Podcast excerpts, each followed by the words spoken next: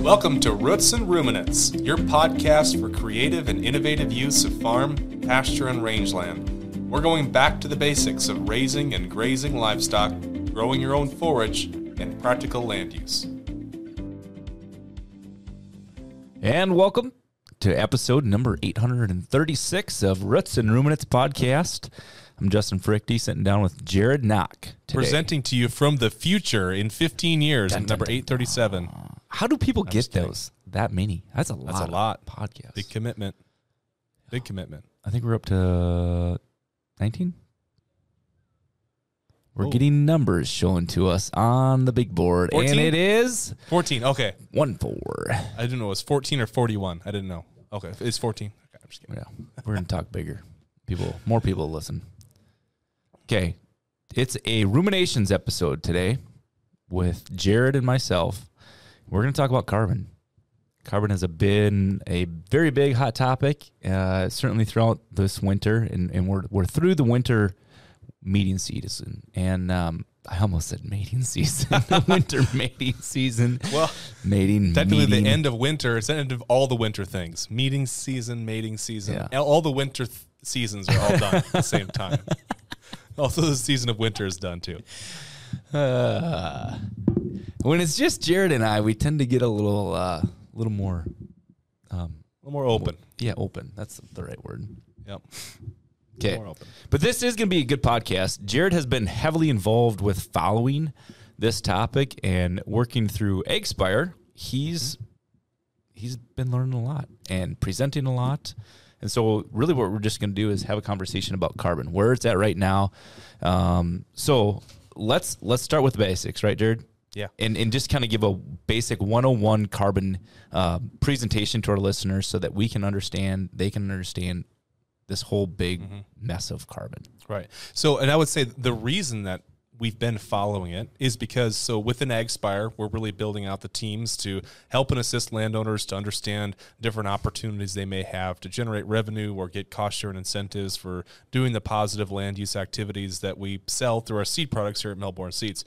And so we hear a lot about carbon programs and we said we we should really figure out where they're at if there's some synergies there if we can help other people understand more. So um, we've had a lot of conversations over this last again winter meeting season with folks.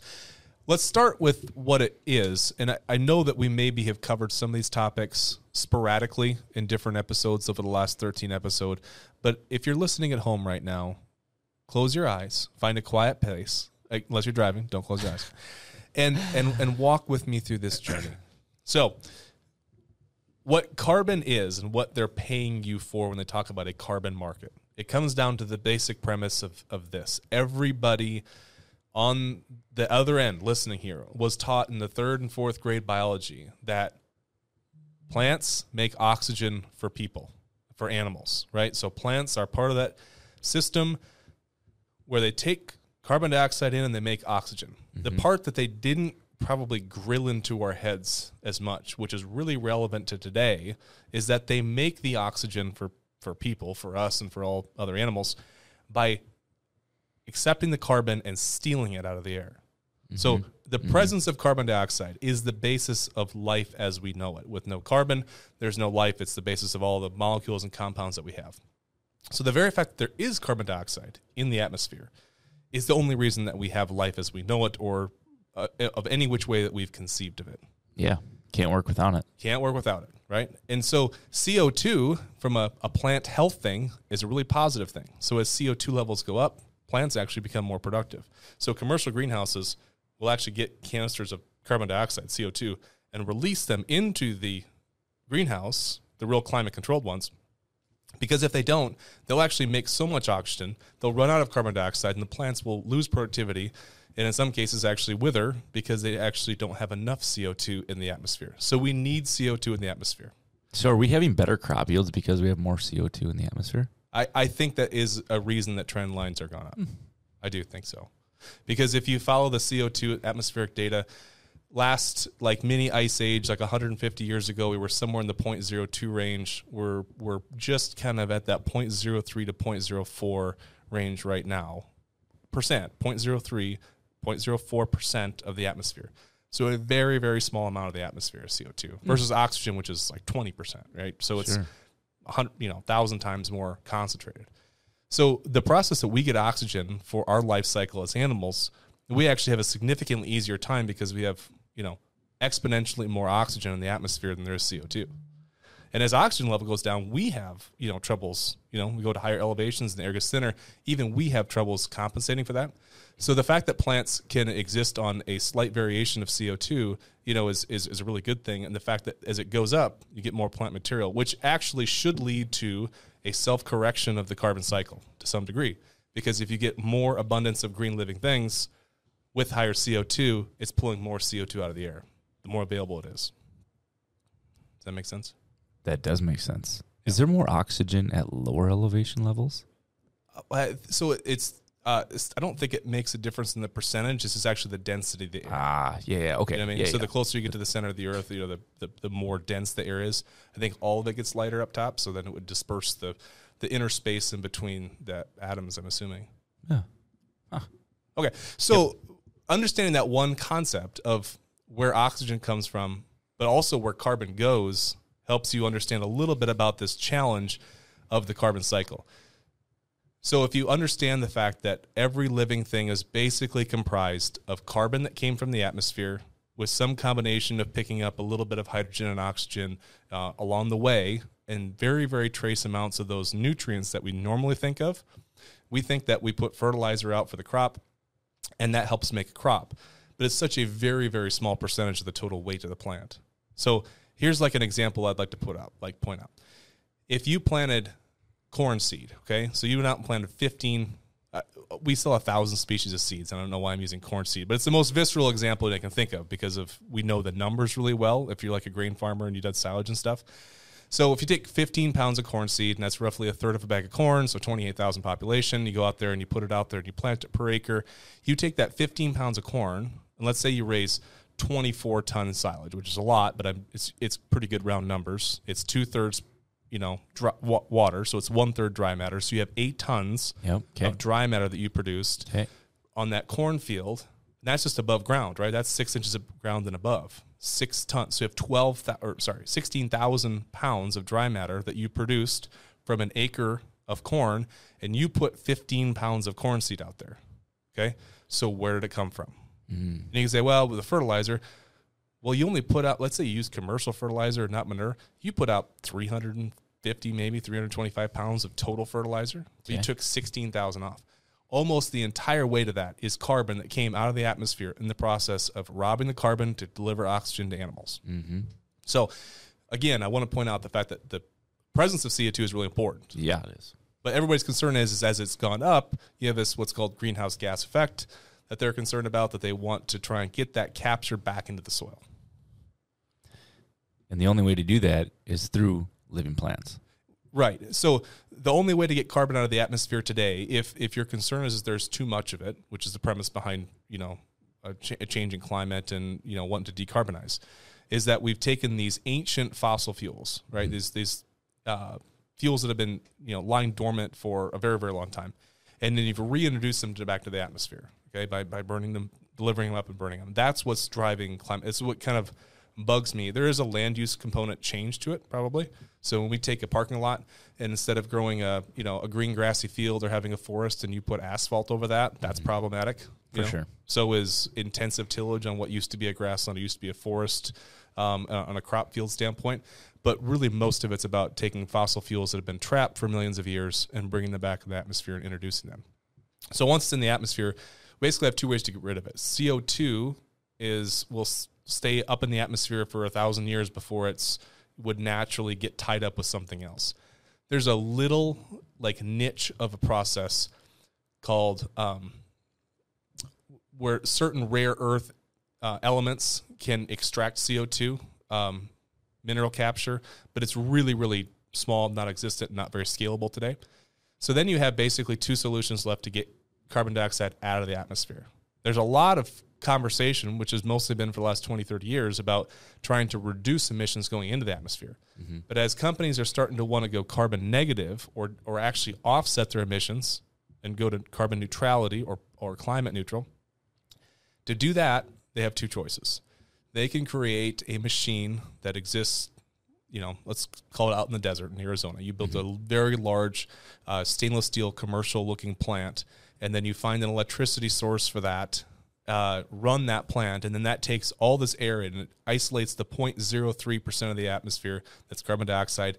And then you use a catalyst, usually by heat or some kind of chemical extraction, to turn that into a liquid or a solid, take it into a liquid form at that point, and then bury it back in the ground. So all that that entire process takes a tremendous amount of energy not accounting for energy, it costs over a thousand dollars a ton for the direct air capture plants that are in existence today. It costs one thousand costs one thousand dollars a ton, ton of carbon Yep. to just pull it out of the atmosphere. to pull it out of the atmosphere under that scenario. Okay. And I'm quite positive it doesn't actually take into account. So the the one direct air capture machine that they talk the most about that is in existence that probably does make sense is in Iceland where they have it running off of surplus geothermal heat.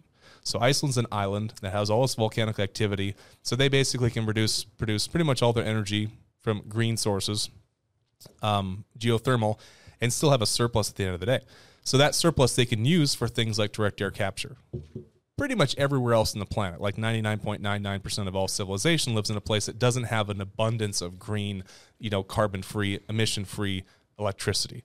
So everybody else is in a situation to say, we have the power grid as it exists as it exists today. If you wanted to start direct air capture in Brookings, South Dakota, you would have to pull off the electricity grid, and then more coal would have to be burned to make up that backfill of electricity.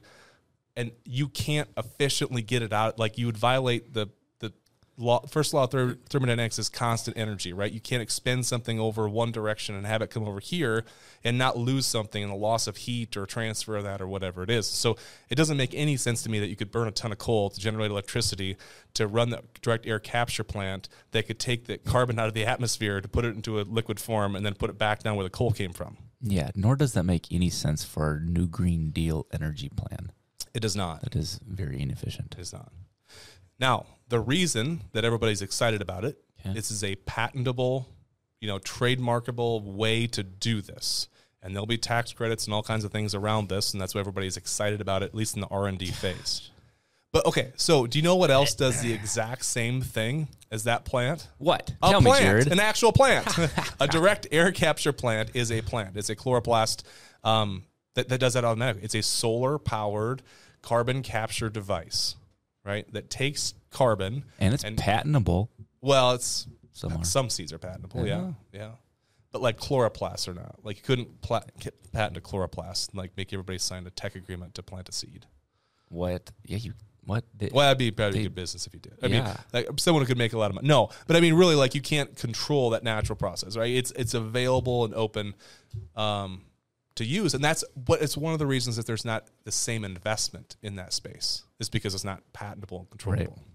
Okay, so what you do at that point is is that and the, and the, the natural process is more of a cycle, you know. So the the direct air capture, they want to put that in the ground, they want to cap it for hundred years obviously the, the natural plants it goes back into the soil. It goes on the top of the ground in the form of humus it gets used in the production system either the grain or the forage or or whatever it is has a whole life process to that.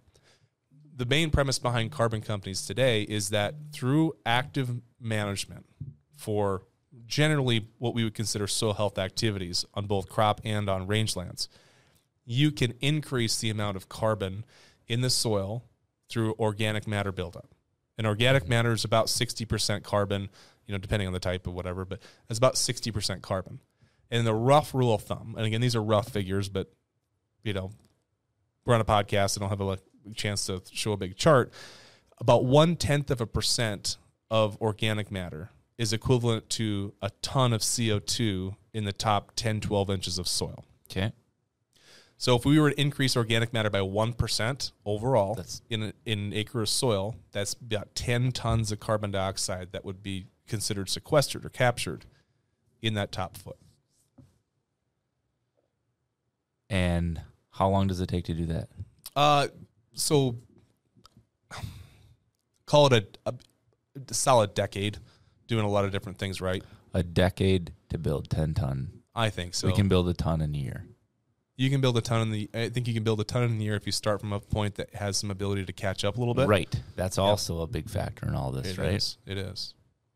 there's a certain saturation point in the soil. You know, it depends, but uh, for you know, kind of un untarnished prairie, you know, especially if it's in good health, can be six seven percent organic matter. Mhm.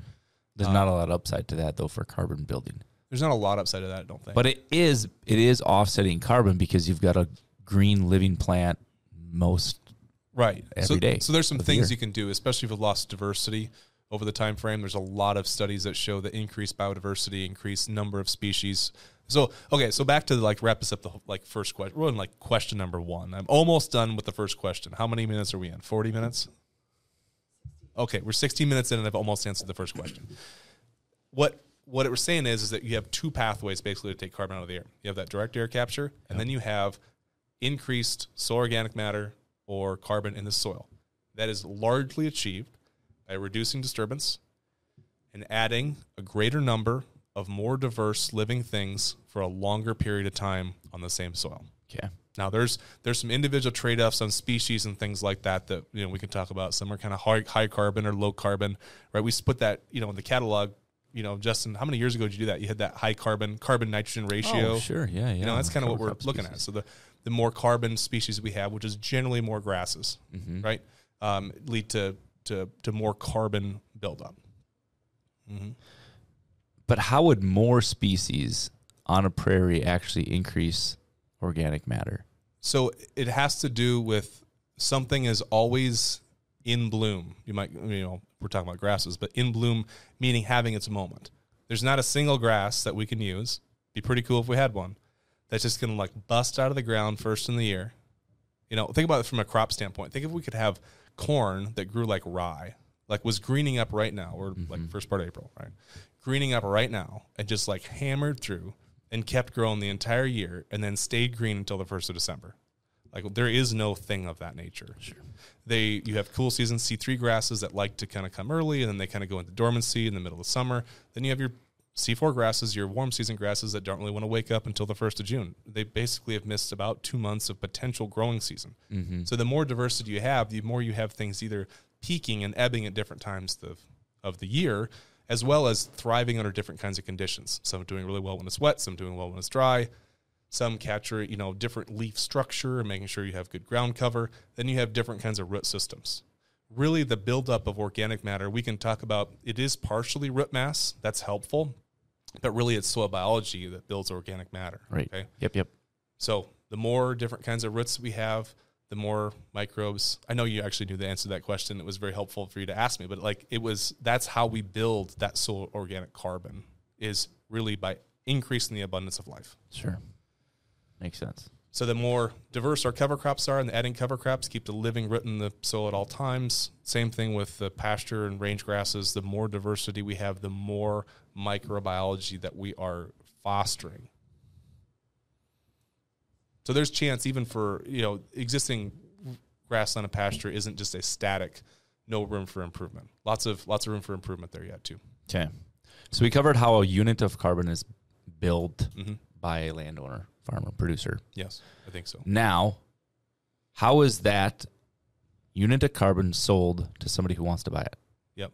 So everybody right now is on the natural solutions, which is what we're talking about in the you know forestry and agriculture sector, is really in the voluntary market. There's been an existing like regulatory carbon market for quite a while. Those are really credit like credits traded back and forth. If you're in a heavy industry and you have a restriction on the amount of emissions that you can have, uh, you reach to a certain point and you're capped. And so if you have an older, less efficient type structure and you can do kind of over pollute, you trade that out with a newer structure that under pollutes to kind of like even everything out. That's pretty much how the regulatory market works today.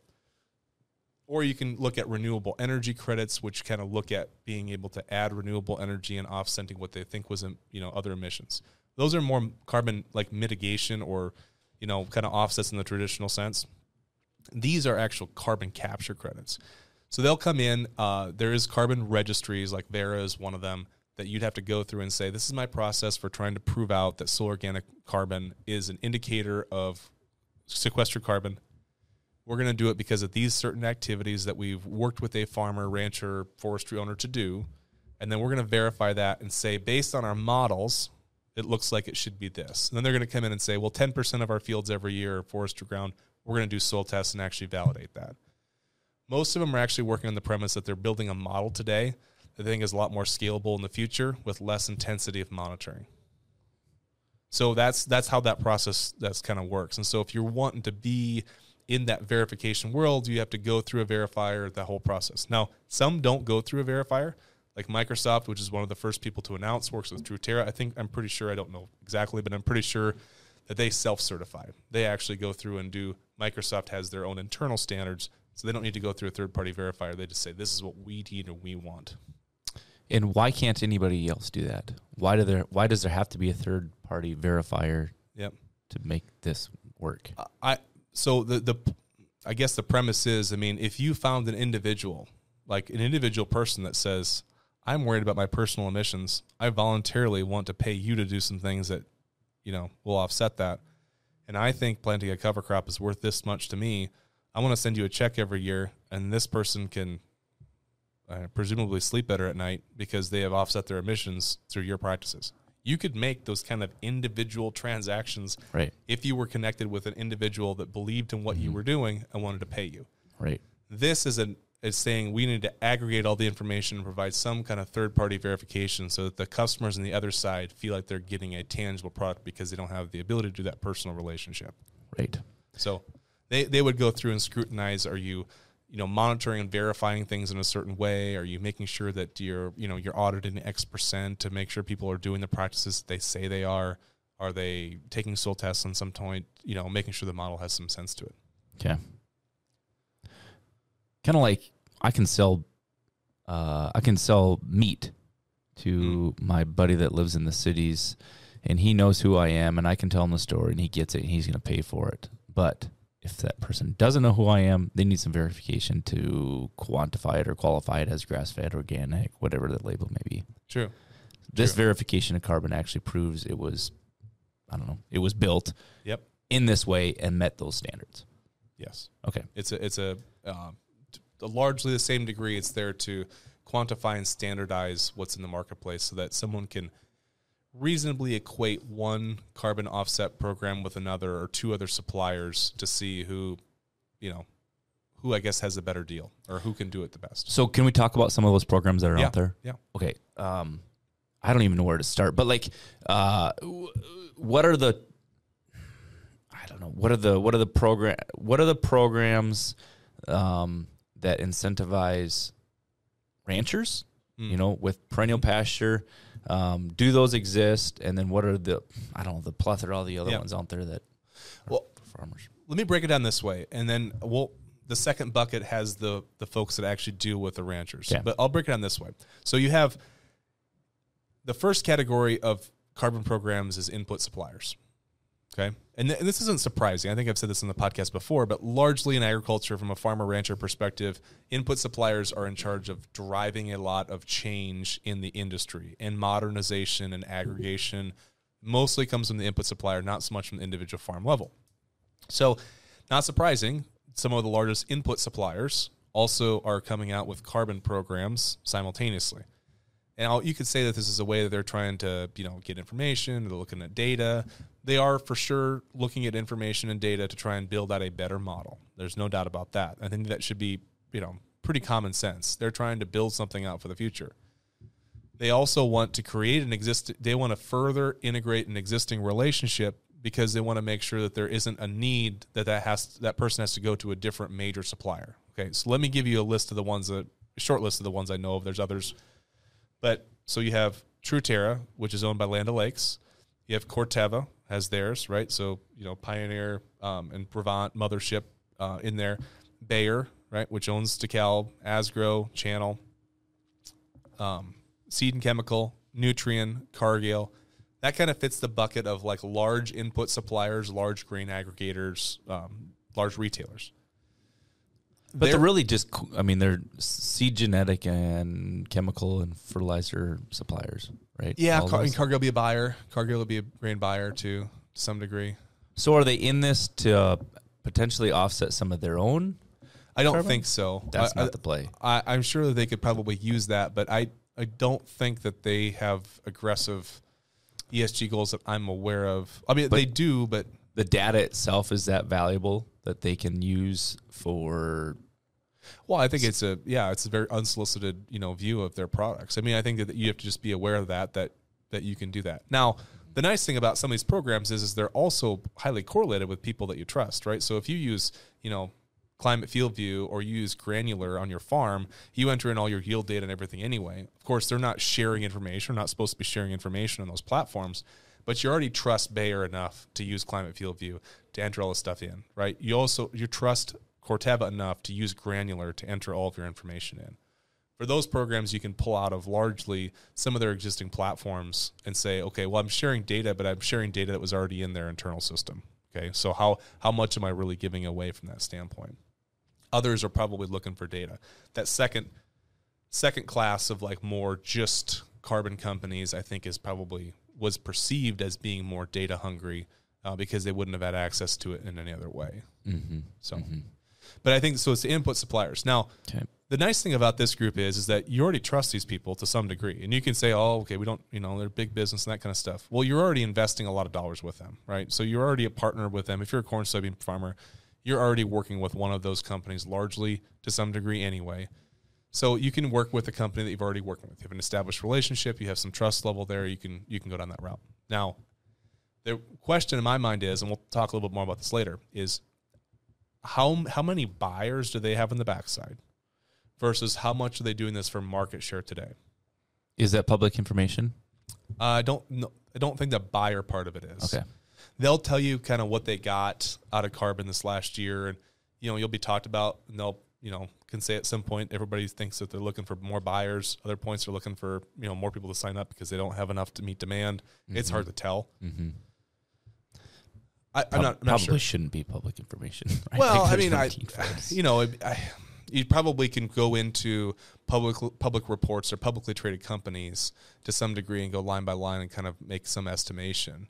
Um, so that's possible, I guess. But I, basically, everything that we've heard of in the last few years, it's this is all voluntarily trading for like fifteen to twenty five dollars a ton. That's Yeah. pretty much what it is in the U.S. So that's like the first group of companies. Yep. Okay, so you have these these already existing um, Input large suppliers. players Yep. in the ag industry, retail, grain, chemical, seed, that are coming out with a program that you can use.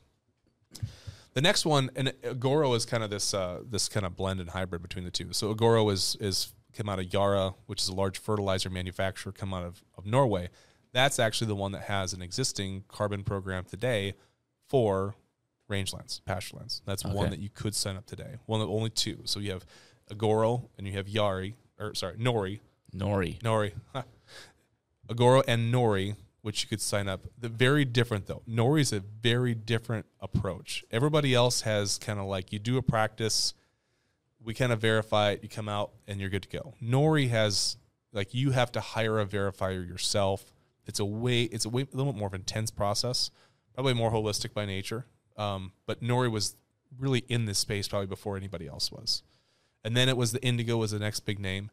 Indigo, I'm not sure, but it looks like Indigo is is looking to kind of back off of this customer facing role and be more of a modeler in the background. So actually just, you know, sell their services rather than compete with everybody else that wants to be in the space, signing up farmer accounts. They might just want to be in the background running statistical models and and that kind of stuff. Basically be math experts. And they would have value too because they've built out some somewhat of a customer base. So that's the second bucket, right? So Okay. you have you have Nori and Indigo, which are in the carbon business just to be in the carbon business. And Okay. Agoro, I would say that they take carbon very, very seriously. Yara doesn't really have like a, a you don't think of Yara as a brand that you buy from uh, necessarily for the most part for most people in the U.S. Like not near as strong of a retail brand as those other ones in the first bucket. No, I would say most farmers have never heard of them. Right. So so they're more like in just in the carbon space to be in the carbon space, not trying to just, you know, protect because if you're if you're Bayer, right, and you come out with the carbon program and you're Corteva, you're like, well, we don't want our customers, you know, obviously you probably have to plant some Bayer products to be in the Bayer program. They don't want you leaving because they look like a more progressive company. So then they come mm-hmm. out as well. And I'm not taking anything away from that, but you can just kind of follow the progression of how But, businesses are it- looking at it. It did seem like it was a lot of the Me Too type companies. Just say, "Oh no, we have it. We're we're, we're in Yep. here too. Right. Don't forget about us. Come sign Yep. up to a to our carbon program." And, and for many of them, it was just like, oh, well, it's pilot, right? It was so like, so we made a national broadcast that we had a carbon program, and then we reality it was like available in like one state, you know, first Yeah. year, right? So it was it was the splash mattered more than than the throughput, you know, initially. Now they're all expanding. Mm-hmm. So mm-hmm. third group. So there's a third group of carbon companies today. One existing one, uh, and Soil and Water Outcomes Fund, very different than the rest of it. So Soil and Water Outcomes Fund was actually born as a project ca- came out of Iowa soybean. And I know that I think it's still got some ownership from that group. It's got some private equity, I believe, as well now, and some cust and some kind of owner. Um, anyway, so th- that's their structure a little bit. Um, so it's a little bit closer to like spawned out of a farmer organization. And I, I don't mean to speak to their exact ownership because I don't know it, but it was a project that kind of spawned out of there Okay. they will pay for water quality credits and carbon credits. They pay pretty well. It's a it's a short term contract, but that's that's an organization that's um, active. But they're not active everywhere, right? So they're active in parts of Iowa, parts of Illinois, a few other places today. They're um, they might be expanding soon, but that's another approach on it. And the, the other one in that third bucket, the more of like the closer to the farmers, would be a new initiative uh, people may be heard of called Green called Greenstone. And so Greenstone is an initiative that's being uh, brought forward by Pipestone Systems out of kind of your hometown, Pipestone. Pipestone, Minnesota. And they're taking their experience, prior experience, um, working with aggregating hundreds of independent hog farmers into a system that makes them competitive by giving them leverage through a larger system, helping them manage it, owning a percentage of the company, and then uh, allowing that to be successful. So that's just taken taken hold. So you, uh, your dad was at that first meeting, right? Like a month ago. Yeah. Yeah. And I would say, I mean, I'm not well versed on it either, but uh, you know, it, it, it it's it's trying to corral all these farmers to give them more selling power, Mhm. you know, for their carbon that they are producing. Yep. Versus having a company that you sign up for saying your carbon is worth this. Now we've got power with numbers, and we can say, no, actually, our carbon is worth this, and this is what you'll pay us for it. Yeah.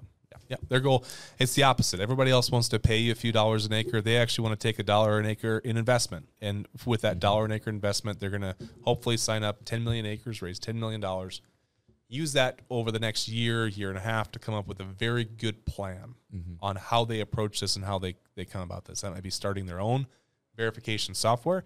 That could be contracting this out and leveraging it with the right partners or set of partners don't know what they're going to come out with. And then they're going to reveal that. And then those folks that put the initial dollar per acre in, because you can only invest if you're a farmer, put a dollar an acre down. You, know, you have a, basically an option to invest further. That's kind of their model, which I think is neat. Yeah. I think it's very laudable. Yeah. Um, that a lot of participation, a lot of interest in that kind of model Mm-hmm. So that they can feel like, well, we don't know if we just, you know, if we're going to sell too early or sell too too fast or be locked up. We don't want to have a, our acres locked up in a long term commitment in case this really does something, in case it really goes wild. Right. Yeah. You know, I think that's valid. I mean, it should be a concern. Because there was a carbon market like 20 years ago that did nothing. Like but some of those people got paid for it. yeah, yep, they did. There's those checks that got written. And I'm not saying that's going to happen again, but we don't know. Yeah. Well, so that's why some people are like, mm, you know what? I'll just Yeah. sign up. No. I'll I mean, it. checks are getting written every year from every one of the companies I mentioned, right? Yeah. So there's there's real money flowing out into the ag community, into rural America for this today. Right. It's not. If you looked at uh, adopting a very soil health system that I think is achievable to get 0.1% organic matter per year sustained, you not only have to do these practices, for most of these companies, you have to make the change with them, right? They'll give you a, like a one year look back. Yeah. And this is the cause of the most heartburn, probably of any other features of carbon companies. It sure seems like that. So, uh, to put it into a real life example, you're saying if I was been no-tilling for 20 years, um, planting cover crops, that practice cannot be done to actually build carbon if I sign up for a program today. They would say that because the additionality didn't become didn't come as a result of the incentive, they can't take credit for it. Mm-hmm. What about those that are actually measuring soil carbon through soil tests? So that's possible, and I think that's what the the ESMC. And I don't really know if we should qualify them as a, a carbon program per se, but it's a, a group of individual or, or larger companies actually based out of well, all over, but very much Minnesota, Minneapolis based. They are coming out with trying to create standards. They made a big splash about two years ago when they started. And I think that individually, about half the members of the original ESMC has probably started their own thing now.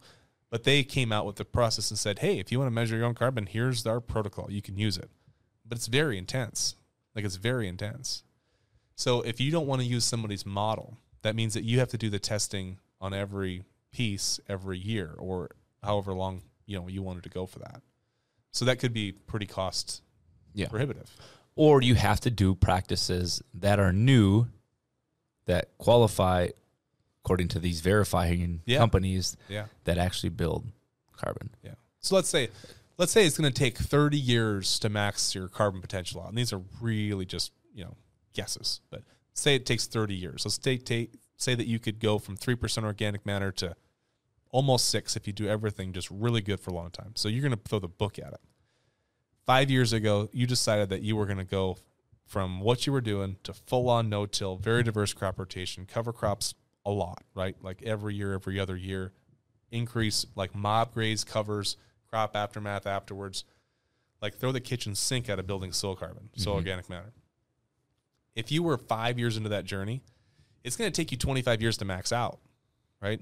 But still, even though you're going to actually sequester carbon for another 25 years in that scenario, Yeah. the carbon companies won't accept you in because you made all those practice changes prior to Yep. when they existed or to when they could come with you under contract. They'll have a look back. Sometimes it's a year, sometimes it's three years, sometimes it's three months.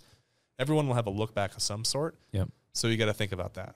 And then you also have to get a little bit creative on additionality, what additionality means. Yeah. So additionality, some folks have said, okay, if we went, we're planting a three species cover crop mix and we want to plant a 10 species mix, well, there's additionality right there. For sure. Even though we've been doing cover crops. Should be Should be. Yeah. because we've talked about more Yep. species, more biodiversity, Right. more organic matter should be built. Yep. Okay. Some will say more diversity or planting a week early or terminating a week later. Just just give us something, right? Give us something that we can put in to, to use in this box and say we truly do have additionality. And so if I'm a, let's just say I'm a rancher and I only have pasture rangeland and hayland, the only way that I can get paid for building carbon in my soils is by interseeding. Uh, interseeding is the biggest chunk of it. Okay. There's also so within the one model, and I guess not being too specific, within the one model that accepts rangelands in that way, you, grazing management is a small piece of it, uh, um, like a modest sized chunk for basically fertility amendments. So figuring out if there's something you're missing in your soil and making a small adjustment, not like going out and fertilizing a lot, making a small amount, 20, 30 pounds of total fertilizer with micronutrients or a few things NPK that are going to like cause a big surge in forage production because you're very deficient in it. So those two things make up a third of the model. The other two thirds of the model is additionality of species. Maybe this is a little bit sidetracked, but it's very relevant. If no, how do you incorporate um, an NRCS program that is also uh, incentivizing you for a grazing plan and interseeding multiple species into your pasture and a carbon program at the Yeah. same time? Is it possible? It's po- very possible. Yeah, plan ahead. Plan ahead, basically. Um, so if you have something in the target that you want to achieve, if this is something you're curious about, and I would say with with most of these, they're not requiring the entire farm to set up, so you can experiment um, to some degree too. Some actually are whole farm systems. Otherwise, you can just pick a field and say, if I farm nine fields, right, um, or have six pastures, maybe I set up a field and a pasture with someone just to get a look at it, right, just kind of get an idea. Ah, yeah, I'm not advocating for that, but like it doesn't have to be on all or nothing. There's Mm-hmm. Not one that's so superior to the rest of them that you just got to do this one. Right. So if you learn about that, uh, then then you could come out and say, all right, now I'm planning ahead. I've kind of got one of my sites here, and I'm thinking about doing this next year. Well, I can overlay. Make sure you go in the fall, right? Get your signature page signed up, and do an EQIP contract or even a CSP contract that actually would co, you know, would align with when you're making those changes. So yeah, you could do that, or like I said, usually they have a, what a one year look back. They can go back and say, oh, you did that, it qualified. You can do that. All right. So we started talking about AgSpire at the very beginning of this Yep. podcast. And it seemed like uh, AgSpire is, is, is somewhere where in this Yeah. space? So- what is your role? So our role today would be, and, and we're doing this for um, we have a couple projects within supply chains. We're working with their producers within a supply chain to help them understand this, you know, this kind of riddle that's become conservation funding, as well as doing uh, some speaking and some other broad outreach. We hope to have a model in the next year where we can you can just call AgSpire or email AgSpire and say, I farm 800 acres and have 400 acres of pasture. Would you come out for X amount per acre and just come walk me through everything that you're talking about and show me all my options, right? So we can come out to that, do a conservation plan, and then kind of stand as retainer to help you through things. We could come in and say, all right, based on your scenario for what you want to do, here is a program that exists within the public realm that fits what your priorities are, what you want to accomplish on your property.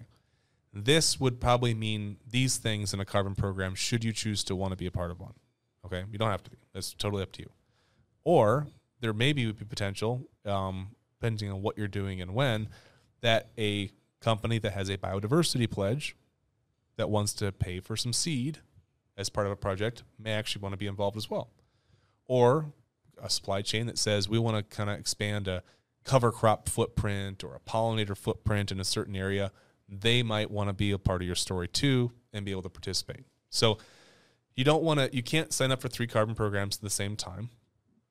I mean, probably would work for maybe a year or so, and then they would figure out the verifiers, right? Those folks that are making sure that people are only doing, you know, one program at a time and not double selling credits would find out about it and kick you out and be on a blacklist. But if you're doing a program where you're creating habitat through one entity, right? So they can be public. And that's really what got you to the table.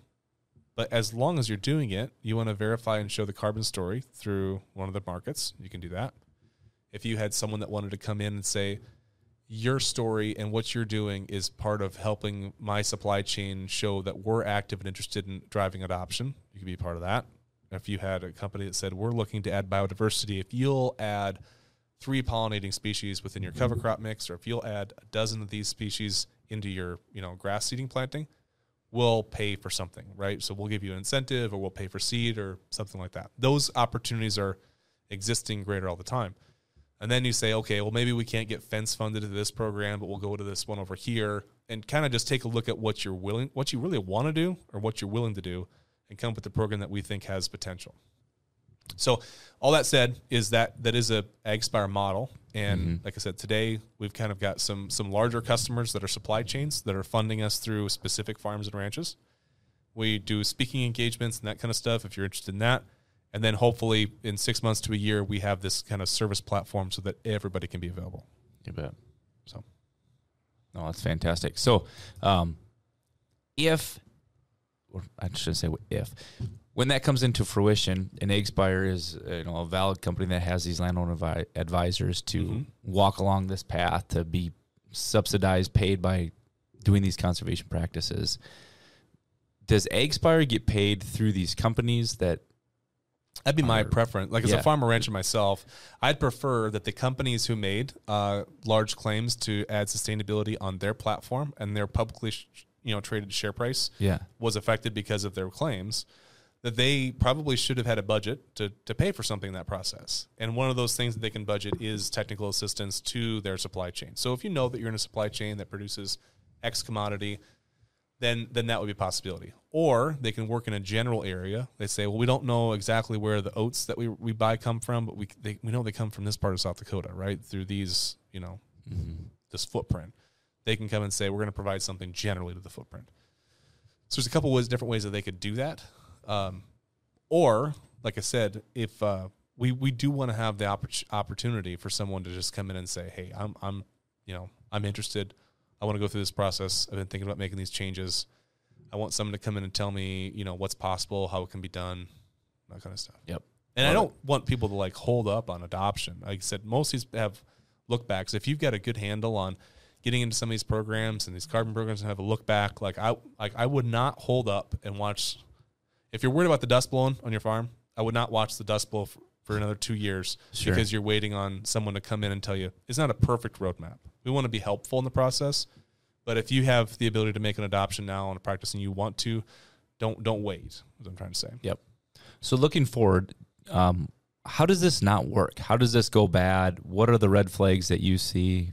Uh, Well, advice to landowners, producers? Yeah. So I- I think just stick with short term contracts for now. I, I think the additionality thing will be somewhat figured out in the future because they're going to realize that the um, if, if you only pay people for, for additionality, there's going to be a whole lot of oscillating back and forth between compliance and not compliance to be able to, you know, qualify again. Understanding that there's a, you know, max soil sequestration is probably 30, 40 year type, you know, time horizon, not a five to 10 year time horizon, meaning that Mhm. almost nobody has been doing all these practices long enough to actually say that they've they've maxed out. They can't go much farther. Okay. There's always continuous improvement that can be done. So I think that, that that those things will be kind of fixed a little bit over time. But you have to remember, additionality is one of the two key words within carbon markets that gets brought up all the time: is additionality and permanence. So talk about permanence a little bit. So permanence um, is really lacking in croplands because you could really turn it over real quick and go back the other way, right? So you could start on this process and you could decide that you know what I'm going to have a plowing bee at this piece on this 40 acre piece next year, and we're going to do like a you know living history farms, and we're going to have a plowing dis- demonstration every Sunday, you know afternoon, and bring tourists in, and we could plow that stuff once a week the entire summer, Okay. right until it all blows away, right? So you go backwards really fast. You can go Yeah. backwards really fast if you want to. So that's the that's a concern about permanence is that if we that's why a lot of the systems are are vested, right? So you you get they might say we'll pay fifteen dollars an acre. That payment comes in. It's like seven and a half the first year, then five dollars, then two and a half the third year, right? So if you drop out of the program, you wouldn't get the full amount. That's kind of the carrot and stick Okay. kind of model. So Sure. so I, I think that I, I don't know what else would actually compete with these natural solutions because there just really isn't that many options when you're trying to go carbon negative. There's just only a few ways to do it. So I, I do think it's going to continue to grow and and be a viable thing in the future. I think it's going to have a need and demand. I think it could get it's a possibility to get really high, like really high. Um, you know, there's there's several analogies that have been made. Y- You don't have to agree 100% with the reasons why and the science for it to be a market, right? It can be a market all of its own um, without you doing. Anybody that thinks that they that markets have to be rational, you can watch like the NFT market, the non fungible token is basically making a cartoon on your computer and selling it to someone for two million dollars. It's it's pretty much the dumbest thing of all time, but it, emerged as like a forty billion dollar market in 2021. So up from basically nothing the year before. So all of a sudden, the market decided in one year that we're going to make a whole bunch of animated cartoons on computers worth $40 billion. And the actual physical art market globally in 2021 was only $50 billion. So in one year, we decided that a bunch of, you know, computer made cartoons are worth as much as all the physical art that was traded, like classic paintings, sculptures, all these wonderful, beautiful things uh, in one year. So don't think for a second because it's crazy, it might not work Right. um, three billion dollars or three you know three trillion dollars and you know cryptocurrency going on right Yeah, now right? Yeah, i mean so uh, Yeah. there's a whole bunch of crazy things out there that don't don't think it wouldn't be. The average average value of the total fossil fuel industry last year was three trillion dollars and that was kind of like oil head you know wellhead type prices not retail prices. Some people postulate that if people are serious about going negative carbon or being you know carbon neutral that at some point the carbon market will be the same value size as the traditional fossil fuel market which seems a bit crazy but again maybe It's less wild. crazy than spending 10 million dollars on a cartoon cat that some 16 year old in japan made you know what i mean Yeah. like it doesn't have to be rational for it to happen Mm-hmm. Mm-hmm. so get prepared. There could be. If I was, if you could store carbon credits, I would say that almost all the commitments that were made were made on years that end in a five and in a zero. So by 2025, I think we'll have a very good idea. Okay. That's the first round. 2030 is the real test. Very significant climate goals that are supposed to be achieved by companies through their ESG, environmental, social governance platforms by 2030. So I'll tell you pretty well by in eight years when 2030 hits whether this thing really goes or not. Mm-hmm. And I think we'll probably know sooner, but for, for sure by then. If it doesn't take off and everybody just abandons these things and goes back to saying emit all the carbon we want, something happens, then then it could fall apart. Yeah, well, it's an exciting time because this is something um, that that could be huge Yeah. and could be extremely valuable for landowners and farmers. And so I think it's something Mhm. to not uh, put your sa- your head in the sand about and, and make sure that you're Yeah. in touch with it and you're paying attention and. Yeah, may- maybe you dabble with a piece of ground, like you said, and you just get your feet wet and you learn from that. Um, but um, you know, may, maybe it's okay to hold on and, and see what's to come with this because 25 years is a long time from now. Yes. And if we're seeing the start of where we believe carbon is valued at, if we don't hit the numbers that could be projected, the price has to go up, right? Right. So. Yep. No, I think it's it's it's interesting. Um, like I said, we're watching it um, just to make sure because it, it it is driving demand, right? Justin, you've sold cover crop mixes and grass seed mixes into folks that are like, oh yeah, I signed up with so and so, right? Yeah, You know, it's they've got to do it. yeah, Yep. yep. They signed up to do it and be excited about it. Maybe they did it with CSP or with EQIP. Maybe they've done their Yeah. own. Um, but it's it's starting to affect demand here already. We're seeing It is. Mm-hmm. Mm-hmm. Very good. that's. I think I answered most of the questions, didn't I? I think you did. I think this is uh yeah, we want to talk about getting credit for listening to a course. This is it. We should do a live one of these sometime. Then we can do like call in. Just call into like the Millborn All right. number. Caller number uh, If you're- line number 2, you're on. that would be fun. Yeah. Of Jerry from Bushnell, South Dakota. No, we don't. Nobody called. We're not live. All But- right. Till next time. Is that a wrap? That's a wrap. That's a wrap. Okay. Thanks for listening. Thanks. Thanks, Jared. See ya. We'll see you.